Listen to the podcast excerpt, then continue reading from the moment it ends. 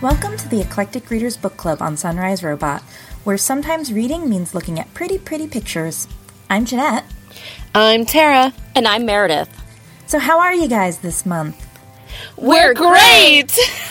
Ooh, that was a little intense there, guys. well, it's because we're actually sitting right next to each other. For the first time in the history of the podcast. For the first time, I'm in DC for this weekend, visiting around, as you know, because I saw you last night. Um, so it's been a really fun trip. We've been having a good time so far. Yeah, so it's it's fun to record with someone in person. Yeah, we, we made a blanket fort. It's pretty epic. It's it's pretty amazing, if I do say so myself. I still expect photos. How about you, Jeanette? How are you doing? I'm doing pretty well. Um, I've been out of class for about a month, and so it's great because I read like a normal bookish person. Whatever, you still beat your 100 book I did. I read a hundred books. I did. I'm so excited. I'm in awe. I don't even know. I, yeah. I love reading it. I don't even think I could. I, I don't know how I did that. I didn't think I, it was going to happen. I had a lot of books to go after class was done, but I did it. So that's really exciting. Uh, but the other thing is, like, I'm moving. So it's like excitement and relaxation and stress all in one. Yay! It's good. Yeah, Moving is definitely stressful. Uh, At least it's yeah. good timing since you don't have classes.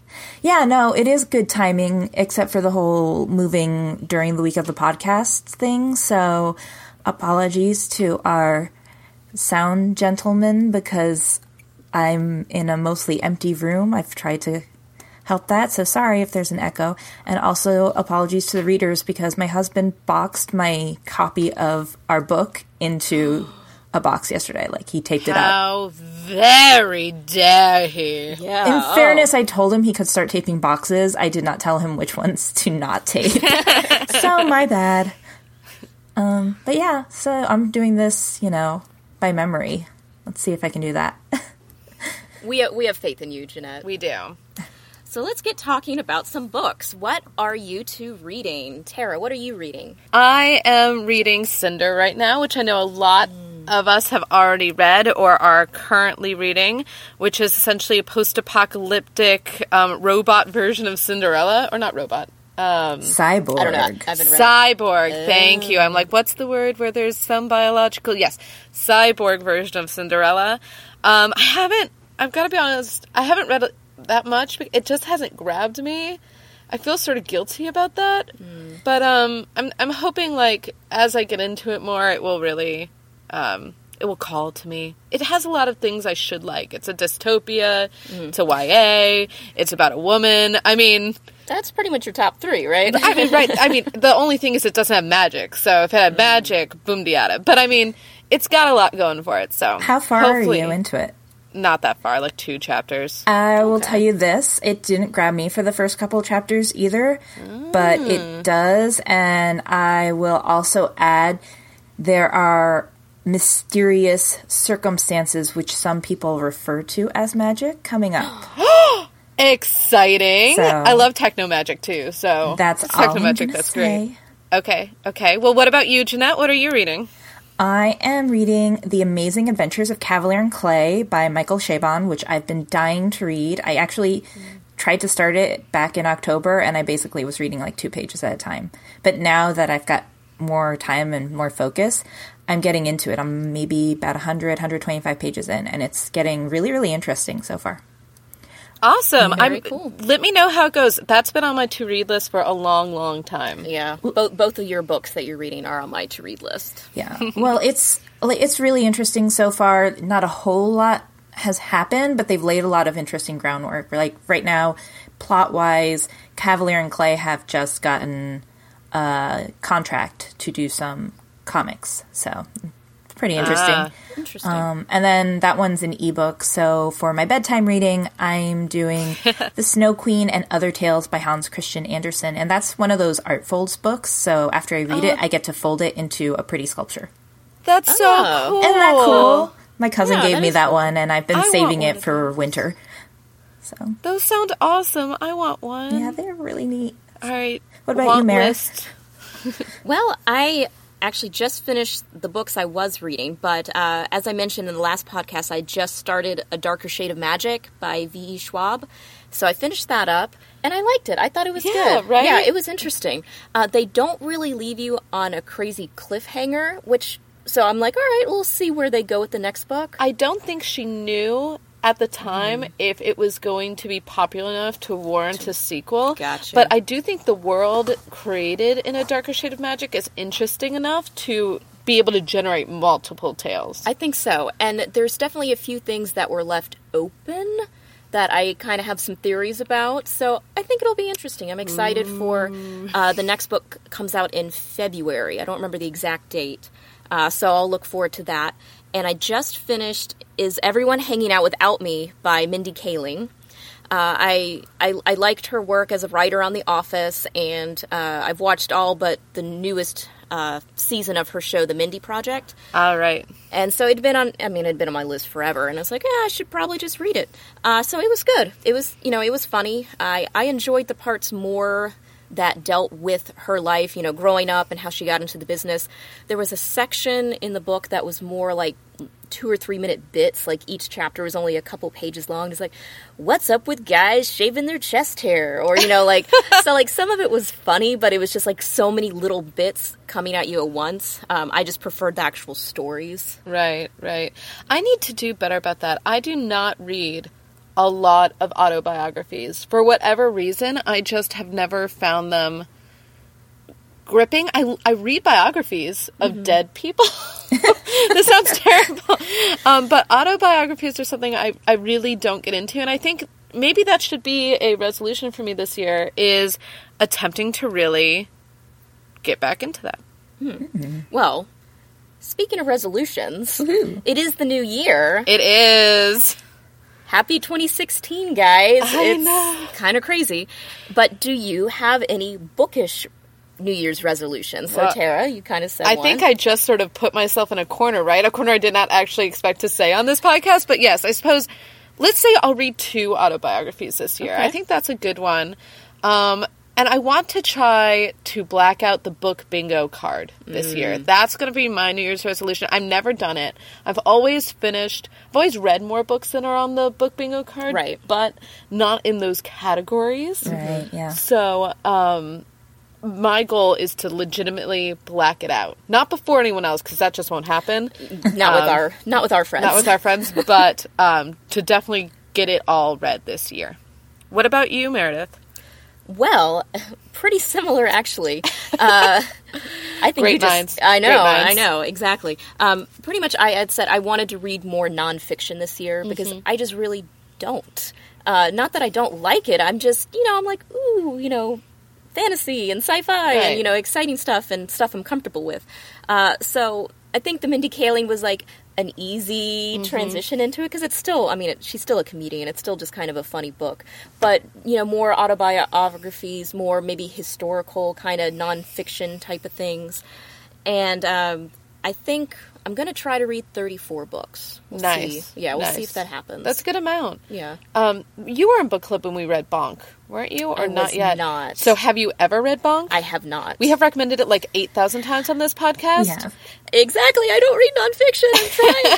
So no, no. Seriously though, everything by that author is pretty good. Mm-hmm. Okay. And interesting for nonfiction. And so I highly recommend that. Really funny. Last year, I think we I, we had a food category or books related to food on our book bingo card. So I read Yes. Gulp, which is about like the digestive system, which you wouldn't think is hilarious, but I was laughing out loud. So that was a really yeah, funny not one. not what you would think would be funny, but interesting. That's good to know. Yeah. Uh, but what about you, Jeanette? Do you have any resolutions? I do. I'm not going to try and read 100 books this year because that was a little bit of madness. if I read 100 think? books, you know, fine. I guess that's okay. But um, I'm not going to try for that. I'm going to go back to reading 48 books. That's usually what I try for in a year. Um, and I'm going to actually focus on just knocking my to be read list down mm. because I actually own I a lot of that. books that I haven't read. And that's. Well, yeah, it's a good place to start. Yeah, it's kind of ridiculous. So why not just read what I have? Yeah. I mean, if they're sitting on your bookshelf, they're just sort of like, please touch me, open me, read my insides. But Exactly. that that was grosser than I meant That, that it was to a be. little, little creepy. Sorry. I understood where you were coming from, though, and maybe that should make me worried about myself. Um, but yeah.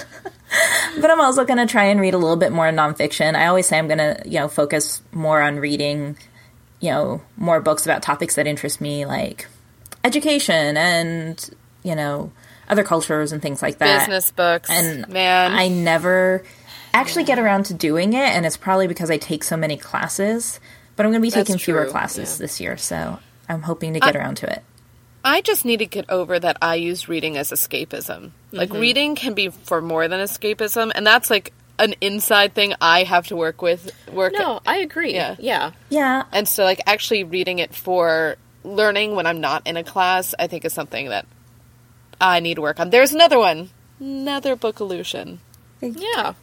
Well, I'm glad. It sounds like we all have some good resolutions. yeah. So hopefully we can keep up with them and keep each other accountable. Yeah, we'll have to check in at the end of the year and be like, how'd we do? Oh, How man. many nonfiction books did you read? I'm gonna Uh, fail. Yeah.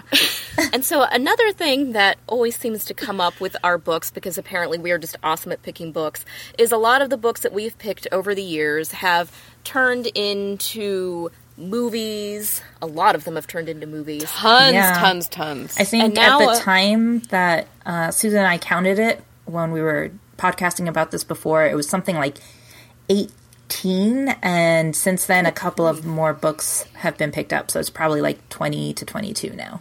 That's, um, well, that just shows you how awesome we are we picking are. books. Yeah. We are.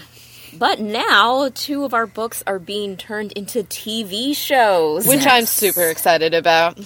So, Shadowhunters starts, or actually it premieres on January 12th. So, technically, we're recording early, so it hasn't come out yet, so we can't talk about it yet, but it will have premiered Mm-hmm. Yeah. by the time you're listening. And- It's come out three days club- ago, guys, according to Yeah. the listener And- schedule. As a book club, we read The Mortal Instruments first book, which is what I believe season one is going to be based off of, but who knows how they're actually going to be breaking it up. Right. Um, called City of Bones, Mm-hmm. which we will actually be doing our next podcast, Podcast. about. So, yeah. so, that'll be fun to be able to talk about the two different, you know, elements the TV show and the book. Uh, so that is premiering on Freeform slash ABC Family. I don't know if they've technically changed their name yet. I think they have. Because Okay. the promos all say Freeform. have. Freeform. Gotcha. And then one of our one of our favorite books that we just read, The Magicians. You know, guys, I'm going to repeat. I think it gets a bad rep. It's so much better later on. But yes, the magicians are turning into I a series, like and they're the aging.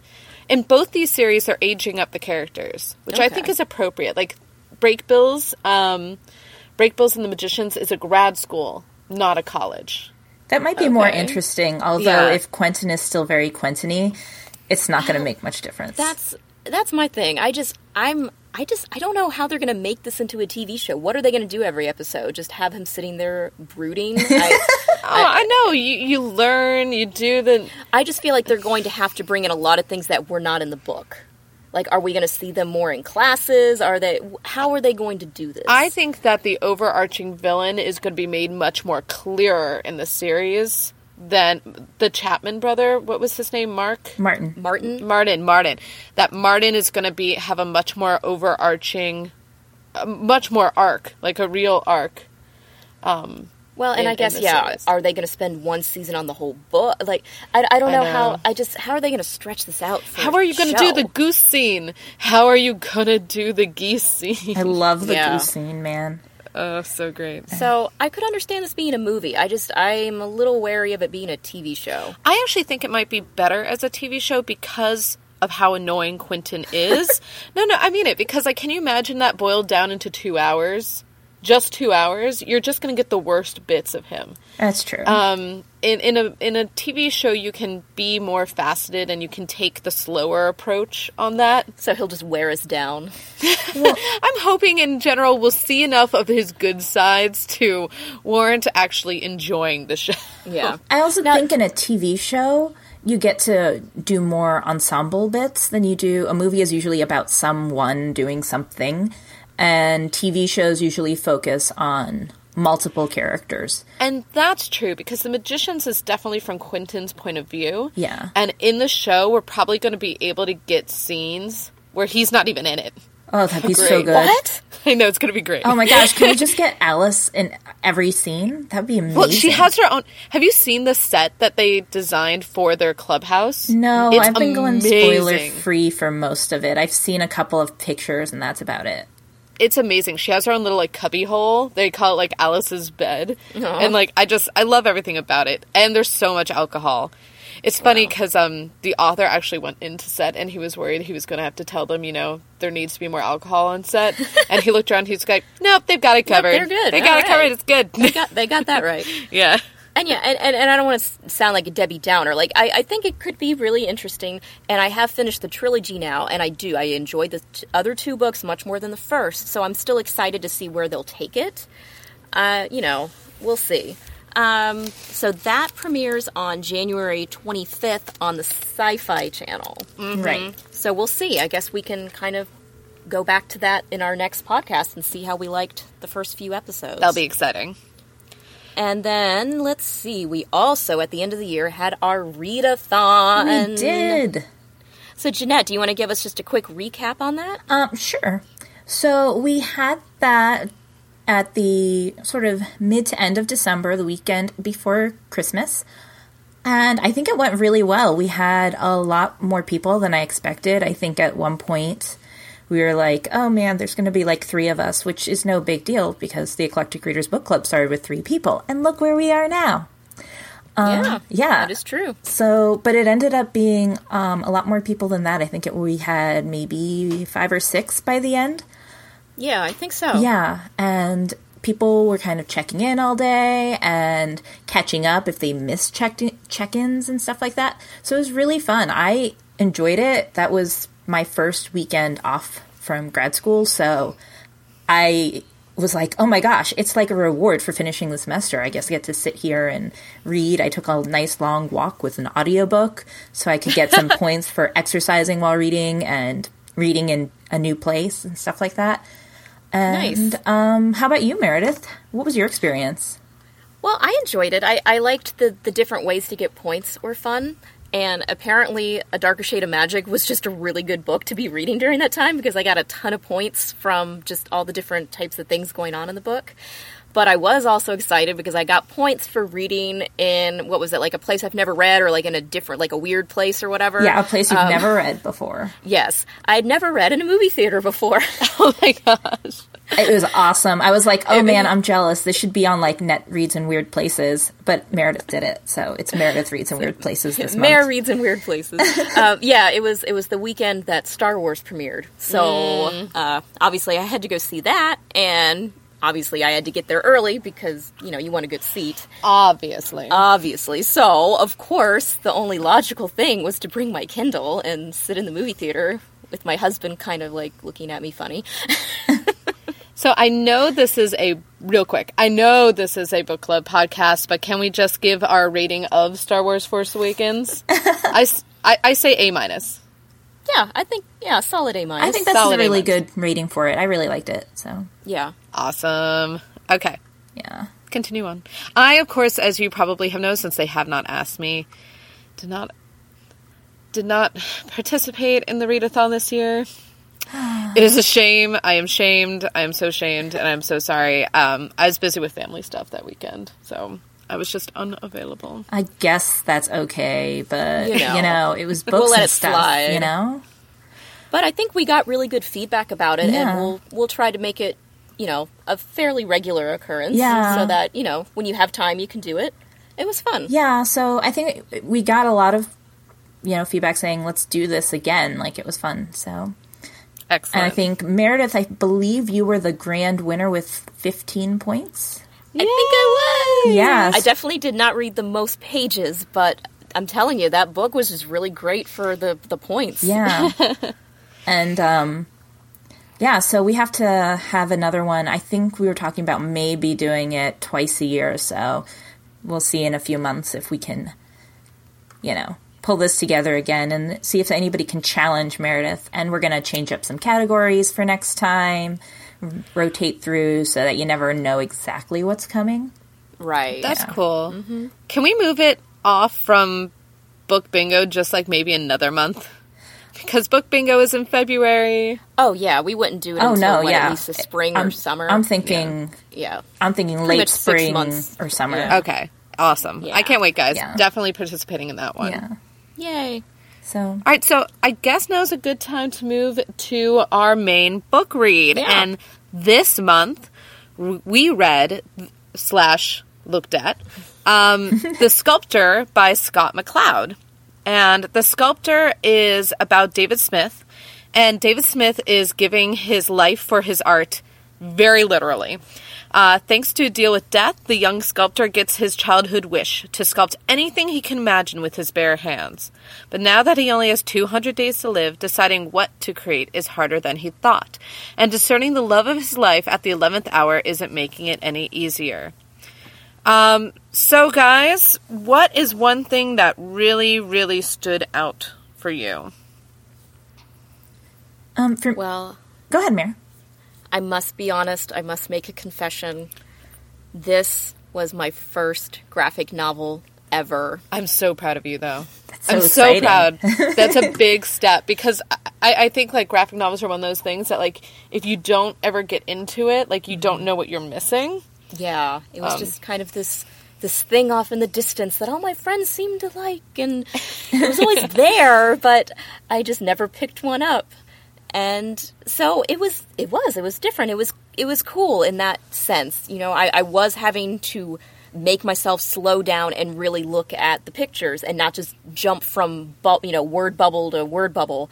Uh, so that was, it was, it was an interesting read for me in that sense. Yeah. I like graphic novels because in some ways they make you slow down because I don't know if you guys experience this, but when I'm reading a book, sometimes I'll just go from dialogue to dialogue and if I know it's just like some short descriptor of how they said it, I'll just I, I guess I'll, I'll skim it, but I guess ignoring it's probably the better word, and just go from same similarly word bubble to word bubble. Um, and I think in a graphic novel, they can disrupt that really easily with images, which I think is sometimes really neat and Yeah. poignant for the medium. It was definitely perfect for this book because can you imagine him trying to describe the sculptures that he's making? Oh, no, it without wouldn't have worked. pictures? It just would have been terrible. Uh, so that was kind of my take from it. Uh, what about you, Jeanette? Um, well, I really liked the realism of the characters, and I'm not going to say that I really like them because I don't think any of the characters are really likable people, and I don't think they're intended to be. But they're very real, and the choices that they make are choices I can really see somebody making. I mean, obviously, I don't know many people who make deals with death other than, you know, Joe Black, but um, I think the choice that David made was very like true to who he was as a person and then what he did from there on out was just it was so it was so true. I was like, yeah, this is exactly Right. what somebody like him would do. And I really liked that about that. Yeah. So, guys, who is David as a person? What sort of person does he represent? He's he's very self-centered. He I mean, he's Yeah. passionate about what he does, but he's very self-centered about it. I mean, I think I think he really was like you know, I should be famous. I should have made a name for myself with my art already. Like the rest of the world doesn't understand me and where I'm coming from and, you know, I've got to do this and I can do this because obviously this is my destiny. Like it was very much all about him and not about like seeing the bigger picture of the world at large or the people around him. Is it him. all about him, or is it all about the idea of making his family, who um, are all dead, by the way, all died tragically? Yeah, that was making sad. his family, who are a group of artists in their own right, proud and living up to the name they set for him, because both of his parents were at least semi-famous artists in their own field. Field. Yeah, I mean, you know, we obviously we don't get a full picture of everything since they are, you know, dead. It's just kind of his flashbacks. Uh, They were artists, but I don't think they really pressured him. You know, they had always said, "Oh, you can do whatever you want. You can be who you want." His Yeah. father definitely says at some point to make a name for himself. Where Like with whatever you do, maybe. Yeah, yeah, yeah. But I, he doesn't do, make a name for specifically say it in art. no, he doesn't. In fact, I believe he says in the same kind of conversation, like, you don't have to do this. Uh, he does. And make a name for yourself, that's something that you can interpret, like, very easily. Like, Right. you can make a name for yourself by becoming a great researcher, or you can just make a name for yourself locally by doing one thing like really really well and making sure the people in the community know you like you can make a name for yourself in your local community by being a great volunteer somewhere Right, or I think even a like a great father. You know, I think death kind of alludes to the fact when this is all first starting. You know, you don't have to go this route. Like you could still, you know, have what is Yeah. a pretty normal, nice life. Maybe not as exciting as he would like, but you know, you could have these children and you could be happy and you could still be doing your art on the side. Mm-hmm. And I think, well, and we'll probably talk about it later, but kind of like leaving a legacy that you know it doesn't have to be art. It could Yeah. be through your children. yeah Or through his students, because they alluded that he could be a teacher. That's true. Right. Yeah. Um, and you could be the greatest teacher they've ever had i mean there's a lot of people i think most people can name like oh there's this one teacher that i absolutely loved or this mm-hmm. teacher made a mm-hmm. difference so you know if that had been his you know destiny Contribution. yeah Yeah. he could he could definitely have made a name for himself. I think he took it as I have to be a great artist, and I think it was his definition of making a name for himself and his definition of what that means and what you know people should see in him, and that's where I think he was a little self-centered about that. Right, because I think in the beginning it wasn't even that he just had to be a great artist. It was I have to be famous. Yes. Well, let's let, let's talk about that for a second because if you look at famous male characters throughout history, that's not an uncommon trait. Look at Hercules. Look at Achilles. Look at Odysseus. Wanting to be known, wanting infamy when you're a warrior is not looked at as being a negative trait. And honestly, I don't think being selfish is necessary a negative trait when checked properly. Um, I mean, it's human nature. it's human nature Yeah. To want to be the best. Um, but as an artist, it does seem a little. It, it's. I just don't want to devalue that, you know, for artists. I think artists they put a lot of their soul and work into something, and to do that and not be seen is really, I think, a hard thing for some people to accept. Oh, I totally Oh, yeah. agree. I Yeah. mean, my brother is an artist, but my brother, you know, right now does not have an art job. And for me, I feel that very strongly. Like, I probably feel it, you know, almost as much as he does. And I'm certainly a lot more vocal because he's very reserved about it. And I'm like, but, but you should because you're good at this. I mean, I think art is a very valuable contribution. I think artists should be recognized, especially, you know, if you have a lot of talent and you're doing something interesting or something, you know, I think people should see the, those contributions. But I also think you can be self centered and be seen as great, and you can be not self centered and be seen as great. I mean, those heroes that you mentioned, they were fighting for a. They wanted to be great warriors, and they wanted to be you the dare best. tell me that you do not think Achilles is a self-centered piece of bleep, I, I- no, what I'm I do not believe you. what I'm saying is that they were fighting for a larger cause. Yes, they wanted to be the best, they wanted to be great, but they're fighting for a larger cause as well.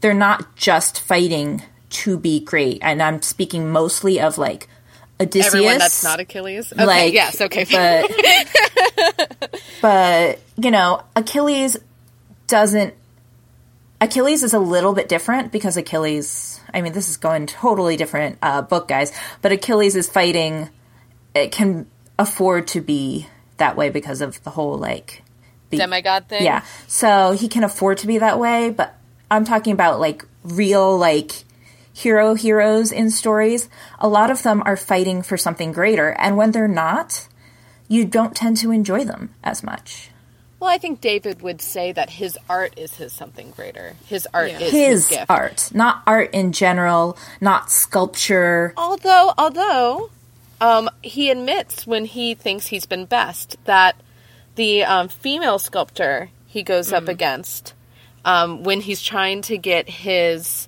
um, sculptures into Like, that in the show, gallery. yeah.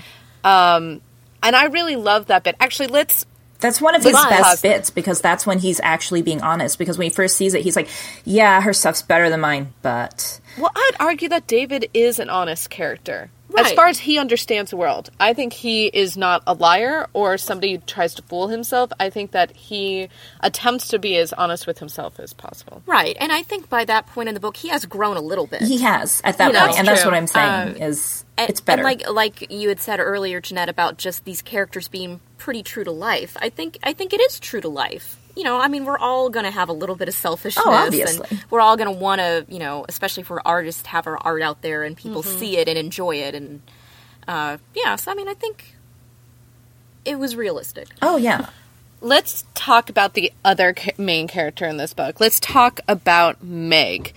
Um, let's talk about Meg's character, and also let's just throw this out there. I hate this term. I hate everything Let's about get this the term. elephant in the room out of the way. Absolutely.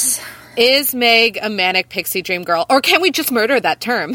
that would be great. that would be great. Um, let's, let's do that. So go ahead, you guys discuss. I mean, it's a little overused at this point, but I think as we talked about in our uh, like our in real life discussion, and Jeanette, I think you're on the same page that yes, she is correct. She is a manic pixie dream girl. Yes, and to define that for people who may have not have heard that term before, um, a manic pixie dream girl trope is um, a trope of a girl who basically she's sort of like the free spirit who comes into the male protagonist's life to make him like open up to new experiences in the world and you know basically fulfills that function of changing his life. And Meg is very much like very very free spirited and she's kind of like floating about literally in the very first interaction Right. she's kind of floating about uh, David and right. We the first scene we see her, and she literally She's has literally- wings and floats down and says everything's going to be all right. But Yes. I love it because, like, immediately that bubble is popped. So, I mean, But she is also literally manic too. she is manic, and actually, I think that. So, I I have a different opinion here. I don't think she's a manic pixie dream girl. Not just because I hate the term. I do. I hate the term, but because while that is true, she's a free spirit who comes in and does change the male protagonist's life. Um, I think the book at least attempts, possibly fails. So I will give this that. Possibly fails, but attempts to show that Meg is not just this free spirit that goes about trying to help him. In fact, he she's actively attempting to constantly be like, "Do not fall in love with me. I'm not that good of a person." And then we find out she like legitimately has mental issues, like legitimately has emotional problems that are real and mm-hmm. actually put a strain on the protagonist. Oh yeah, I agree Well, with I that. mean, do you feel like there can be a spectrum of mani- manic pixie dream girls? No, because I think manic Pixie Dream Girls is a BS. well, I do, and I find it a BS term in general because I think it's overused, and I think it's applied to basically any free spirited character or any free Right. spirited person, and I think that's wrong. But as far as the classic like definition of the trope, I think it does. Fa- she does fall into that character because of the fact that she has all these things that make her a more interesting character, but they are not explored uh, beyond the way they affect David's life. So if But we're going to talk about this character, of- this trope as existing, she does fall into it. I'm sorry, Tara. I have to agree with Jeanette. No, I, I know I'm outvoted. It's fine. I just felt I needed to And- put that out there. Yeah, and I, I will say this: I don't think that makes her a less um, less of a character. I do think she still is a character. I don't Yeah, think that yeah. makes her less realistic. There are plenty of people who are free spirited out there. There are people who are, you know, generally people looking for projects like Meg is, or they're people who have a lot of you know mental issues uh, that Me- like Meg does. There's she's real. I just don't think she's explored. I think she's very underdeveloped. And I that's why she falls kind of in this like trope area because she shouldn't be so underdeveloped. She's got so much interesting stuff Right. about it, her. It was it was very surface. yeah. Yeah. Yeah. I, I mean, if they had developed her, she probably would have been my favorite character, honestly. um, Let's talk about the last remaining main character in this book, too, before we really delve into some of the more interesting parts of the book itself. Um, Death is a main character in this book. Um, he takes on the guise of David's great uncle. Um, and it's really interesting how Death interacts with David and the rules he puts in David's place and the ideas that he says, you know, I can't change the rules. Though he does tend to like to play with them a bit.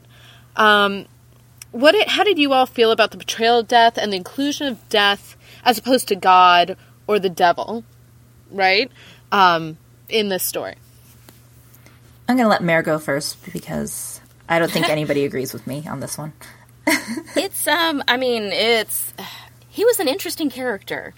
You know, when it first starts out, I mean, if if you'd read the synopsis ahead of time, you knew something was going to happen with death, where he was probably going to be depicted. But when it first starts out with, "Oh, Uncle Harry, how are you doing?" like, and he comes sits down, and he sits down, and like you can tell something seems a little bit off, and then it it kind of got a little creepy there, where like you Yeah. know, like some of the the the pictures where he's just like staring down at And, and David. what is David said? David's like actual words are the last time I saw you was you, were were dead. dun dun dun. uh, but so he was an interesting character. I, I the the conversations that they had throughout the book, some of them were were pretty interesting. Uh, Death himself as a character was kind of an a hole. the way you know that he would do things, or um, truth, truth. yeah. He would he would kind of tell David things, but they were like half truths. Uh, or when he was saying that you know when someone's about to die, he sees their whole life, and and what was it? They were sitting in the park. I think one of the times they were playing chess, and he looks over at a guy in what a Red Sox baseball cap, and he's like telling a life story. And so then of course David's like, "Oh my gosh, is he gonna die then?" Oh no no no, I just get, get really good at making up stories now. And then obviously we see later on that no, that guy did actually die Yeah. and uh, and obviously he does that later in the book too, which is not very nice. No, it's not. But him being used as a character, I thought was interesting, and and more maybe more accessible because he w- he came in the form of his great uncle and wasn't just like this, you know, robed character. Well, I definitely feel that it made David more comfortable with the idea that it is this person that he knew. Um, Do you think that? Well, no. First, Jeanette, go ahead and let's hear your opposing idea of death. I, Um, it's not that opposing. I mean, I like the idea of the way death is portrayed. I do like him coming down, you know, as the uncle.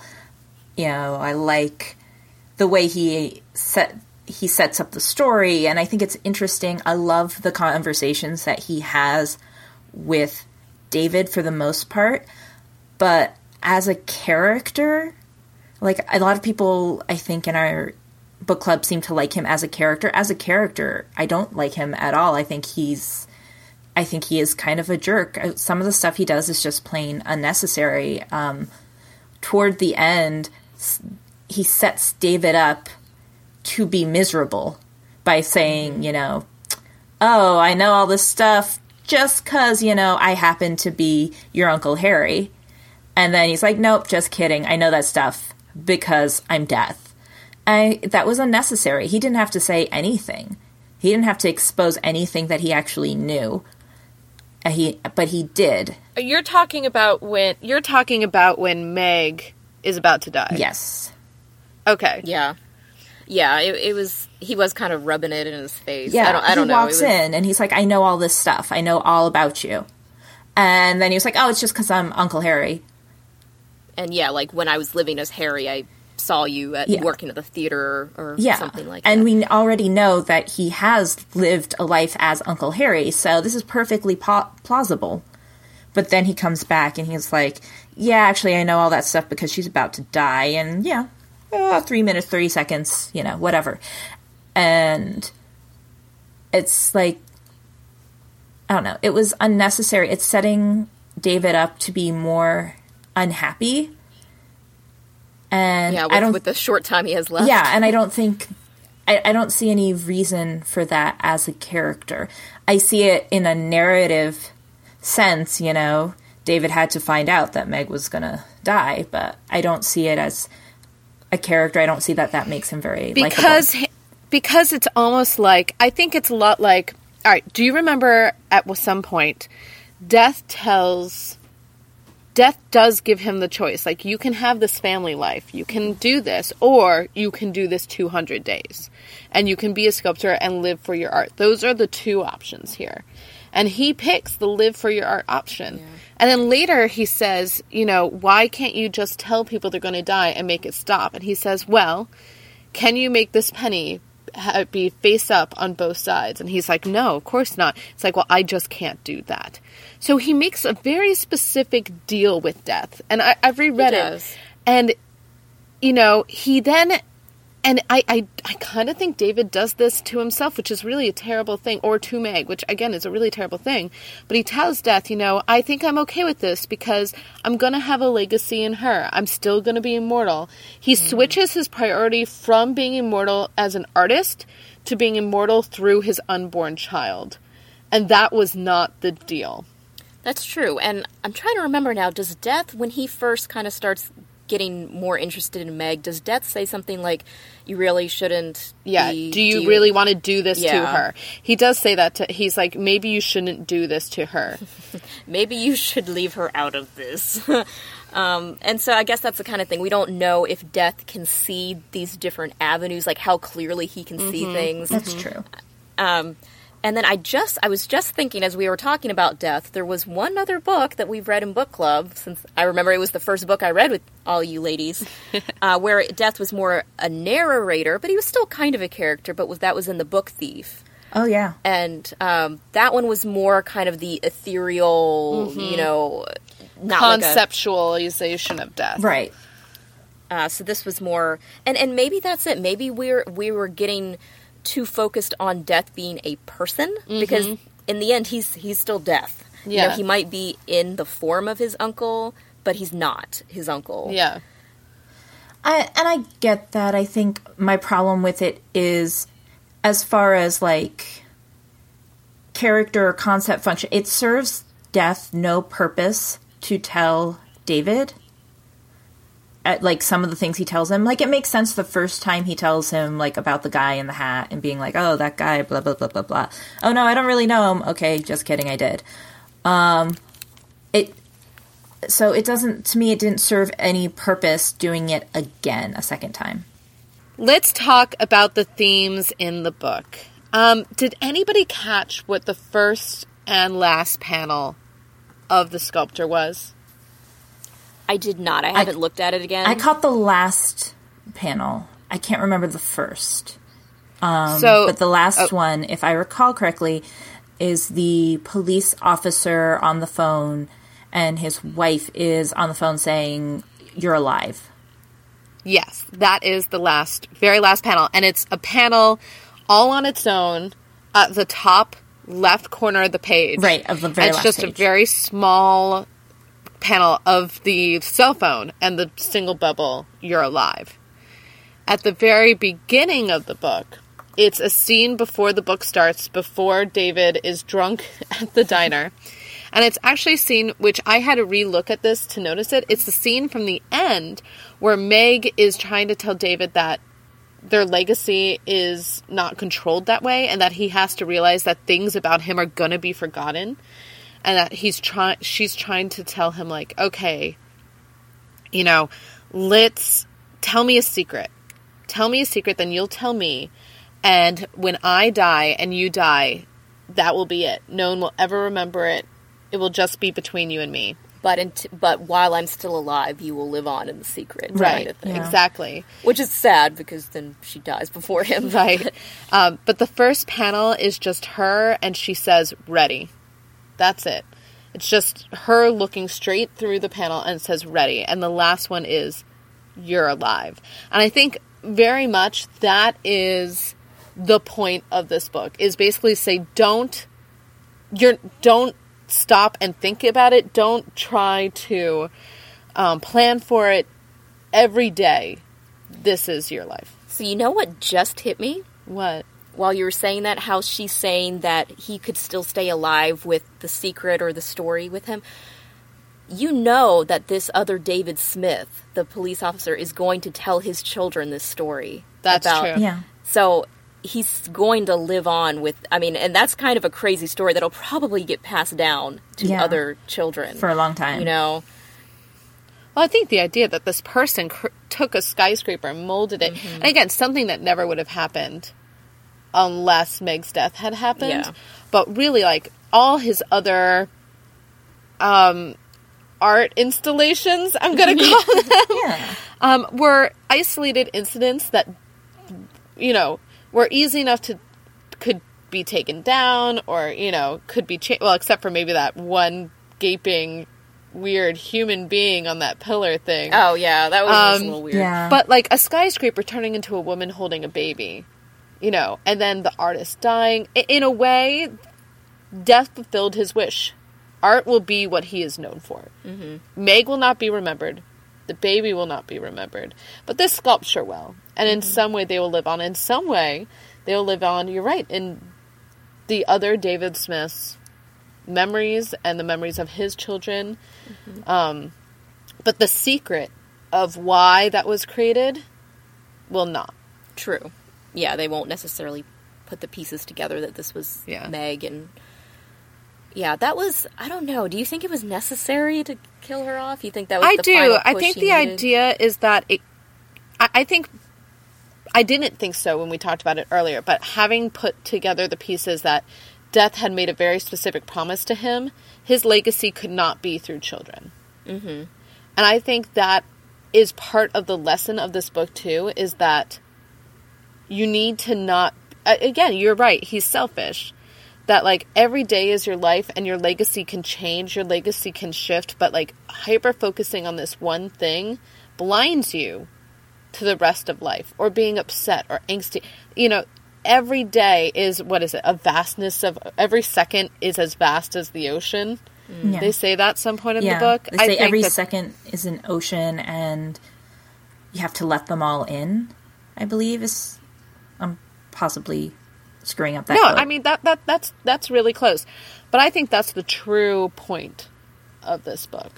Yeah, mm-hmm. and I would agree. I think the a lot of the book, and maybe this is, you know, what I really took away from it because it's something that you know I've been thinking about in my own life. But I think this book is really about being present in your life and being present Yeah. in your mm-hmm. moments, like all of For them. sure. And that's something that you know I have had. I've been thinking about a lot over the past, you know, year or so. And I did see that in this book, and I really liked that about it. I agree. And I think for people in our age group, especially, you know, we've settled a little bit, we have our jobs, we're not struggling for those things anymore. But that, in some ways, makes it really easy to get stuck in the monotony that is our lives. Oh yeah. and to be present in our lives and to try to still elevate ourselves past our day to day is something that I think that's the great challenge of your 30s, yeah. right? Is to be present for your life and not just to be your life. Oh yeah, To be in the moment. Yeah. And to yeah. and you know what this reminds me of? I I can't remember the name of it, and I'm sorry, I keep bringing up old books that we've read in book club. but what was it? The the Timekeeper or something by The Yeah, time, Mitch, the Yeah, the timekeeper. by Mitch Al- Albom. album album and Or like you know that effect. obviously that one was all about you know staying in the present and like time with your life and you know they were saying something about like you know because we all use the term killing time mm-hmm. yeah. Yeah. but really we we need to stay present Yeah. in our life um, at the same point, being present doesn't mean not having secrets, not having places people don't see, or about protecting them. I thought one of the best parts of the book is when he's at the sculptor's house, the other sculptor, the Indian woman sculptor. She was Indian, right? That was my. I, I think so I- that's what I thought she was. Um, maybe not. Um, sorry if sorry if I'm wrong. Um, but she's at that. He's at that woman's house, and she says, you know, I put together the rooms, and the hidden parts I put together with just as much intricate detail as the parts that you see. He's like, but aren't you worried no one's going to see it? And she's like, I used to be. Well, no, I, sometimes I still am, but still, you know, the hidden parts are just as important. And you remember the hidden sculpture he made for her? Yes, Meg? I do. Yeah, yeah, yeah. That yeah, was yeah. really sweet. Yeah, and, But I- and she says something about those being, you know, just as important or even more important because you can't see them or something Right. like that. and it's um you know there's a lot of metaphors in here i think the medium allows for a lot of visual metaphors which is obvious um chess is unfortunately one of them chess is overused authors stop using it um for god's sakes it's on the twilight cover like can we go away from this now um Would you prefer we suggest that we switch to like checkers or something? let's do chinese checkers let's just Oh, make it be so really good, unique. actually. Ooh. but there are some really strong metaphors in this book. I think that is definitely one of the strongest. Um, do either of you have any pet metaphors you you like from this book? Pet metaphors. Pet metaphors. I like that. Can we all pet metaphors? Pet Metaphors. Uh, um, I have another one. If y'all don't. okay, yeah. Um, I like when he's sorry for the crinkling. I'm holding the book open so I can look at it. Um, I love when he's touching Meg's face before they're really together, and he's trying to memorize her for the sculptures, and he's talking about all the ways she is and all the things she is, and how you know, yes, she's a person, but also she's a living, breathing thing. Which I mean, I could literally write a paper about just this scene, but. um, as he's doing it, he's talking about her eyes and where the skin meets the bone, where the bone moves into muscle, where the veins are, where there's resistance, where there's pressure. And then he says, um, and then he says, here, and I want to quote it specifically. Jeanette, what you typing, man? yeah. oh, just Um, uh, title ideas. Sorry. Continue. Right. um, and he says something where it says, um, you know, there's something here to hold on to, something to wrap my hands around. But really, what what we are are just empty spaces next to empty spaces. All of us untouchable. Because his dad was a science writer, and he's talking about the molecules and how really we are never touching anything. We can never really know the truth of each other. Deep. So deep. Um, I love in science fiction and things, or like it's not science fiction. That's real. That's real science. Yeah. Um, but I think that's probably my favorite pet metaphor, and it gets really deep. And Meg totally freaks out. Meg's just like, "Okay, we're done. We're done. like That's it." stop touching me, which you know is understandable that's from more her than part, I can but handle. it is kind of yeah. cool. Yeah. And then she got really upset. She's like, I'm not a thing. Well, And I mean, I get it. I get but- that. I mean, women. I mean, and I was just talking to someone in real life. Somebody posted something online about objectification, and he did not. And it was a male. He did not understand the battle women go through about Yeah. objectification, and women are often looked at as objects. And this is, you know, really supported by the media and really mm-hmm. supported by different avenues in our life. So. I get frustrated by that. Yeah. I understand that. But I don't think that's how he meant it. No, and I get that, but it's hard to think like that. Also, though, that's an intense thing. We're not mm-hmm. all touchable. There are hidden depths within us. Mm-hmm. That's an intense thing to have someone touching your face and saying all these things. And, you know, I've been like, okay. And I don't think do we she meant it. or do I run away? Yeah. I don't think she meant it either as like the way we classically think of objectification, but I think she was very aware of, you know, him being a sculptor and him trying to like mold her. And I think that freaked her out. Right.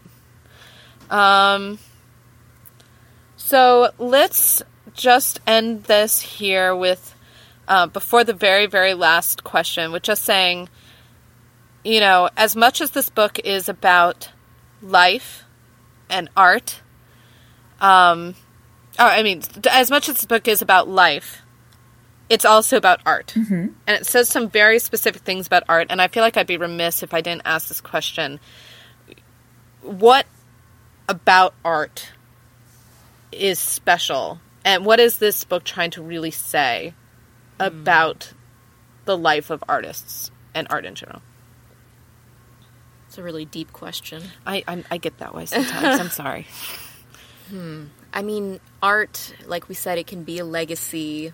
It can be how it makes everyone. Everyone has a different. You could look at the same painting or the same sculpture, and each person could have a different view of it, a different way that it makes them feel. Uh, and art's kind of cool like that. It can be universal and it can be individual. There are secrets to art that even the artist doesn't know that they're creating at the time. True. Jeanette, any last thoughts on art? Um. Well, I know a lot of um, a lot of us talked the other day about how this book is very much encouraging people to create, and I I still think it's more about people living and being present in their lives.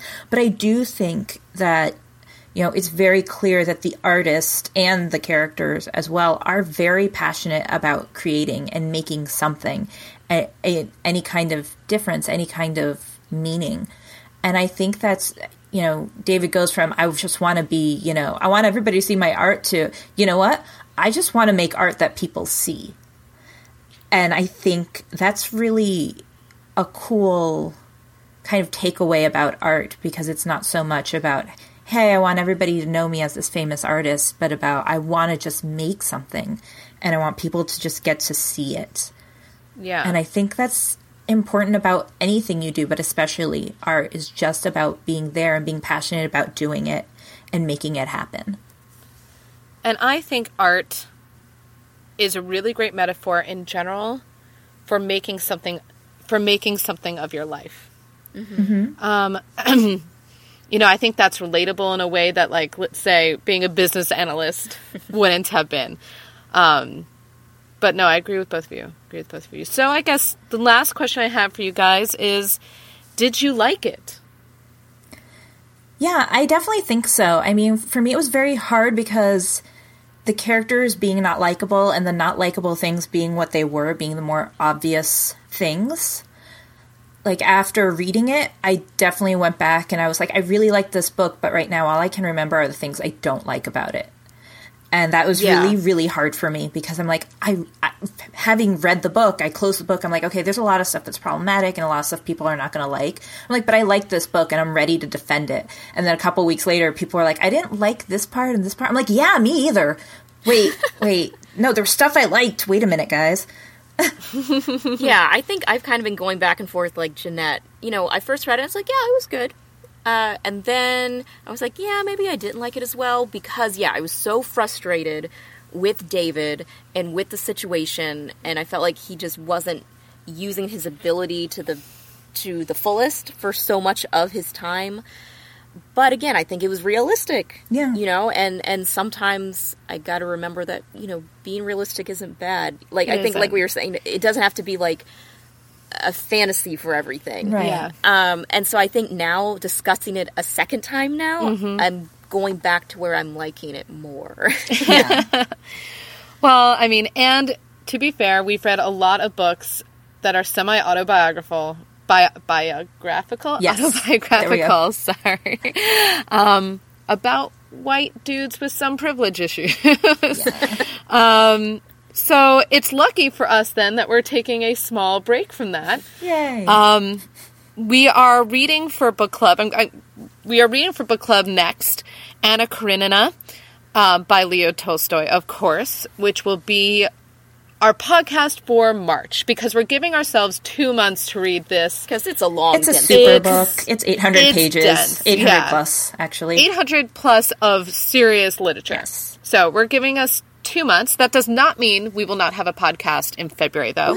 We will be reading our, or rereading in our case, um, The City of Bones by Cassandra Clare, which is the Mortal Instruments books that uh, we just said the Shadowhunter series on Freeform is going to be based on. Um, so tune in next week to hear our opinions, thoughts. or next month. You can do it next week if you want. You're right. I'm yeah, sorry. but you'll next be re- month listening. um, to hear our thoughts and opinions on both the show Mm-hmm. and the book. I think it'll be a good discussion. Me too. I'm excited. I think so. So with that, we're going to say check out our show notes on sunriserobot.net slash eclectic readers slash 11. And you're going to find links there to all the books we've discussed today on both Goodreads and Amazon. And you'll also find our own Goodreads discussion page. And if you have any bookish resolutions or feelings about the shows and books we've discussed today, we would love to discuss it with you. This is all, basically all we do, guys, and we would love to share it with you. So, where can people find you on the internet, Tara? You can find me on Twitter at Tara Newman, T A R A N E W M A N, or on our Goodreads page. I'm always lurking about. How about you, Mare? Yep, you can find me on our Goodreads page, and if you like, you can friend me on Goodreads at goodreads.com slash reading underscore gal. Nice. How did you get that? I'm special. I'll show you how to do it. Um, what about you, Jeannette? Uh, you can find me on Twitter at Dr. Jeannette. That's D R J E A N N E T T E. Make sure you get both N's and both T's because if you don't, you're not talking to me. Sorry. Um, I've had this happen. oh no. And then you can also find me on Goodreads. I'm on the page, and if you want to go see my page specifically, it's goodreads.com slash JMT Rivera, R-I-V-E-R-A. And you can also give us feedback by rating and reviewing us on iTunes, or of course by letting us know on the Goodreads page. We have a specific section for podcast feedback, so please go and Yeah, let us know how we're doing. yeah. Yeah. And Goodreads is basically our favorite way to talk to people. Can you tell? So just hang out on Goodreads all the time, comment on all the things. Um, support us on Patreon. You're obviously awesome if you're listening to Sunrise Robot, and one way to add to your awesome is going to sunriserobot.net slash support. And any way you can help at all is great, but if you're one of our super supporters, you we get to thank you on this on the show and tell you that you're great every month, which is really fun for us. So with that, we'd like to give special thanks to Benji Robinson and Carolyn Kraut for your generosity. You guys are awesome. Super awesome. Thanks. and please remember to subscribe in your favorite podcatcher. That way you never miss an episode. And with that, let's shelve this until next month. Sounds good, guys. All right, see ya. All right, Bye. bye.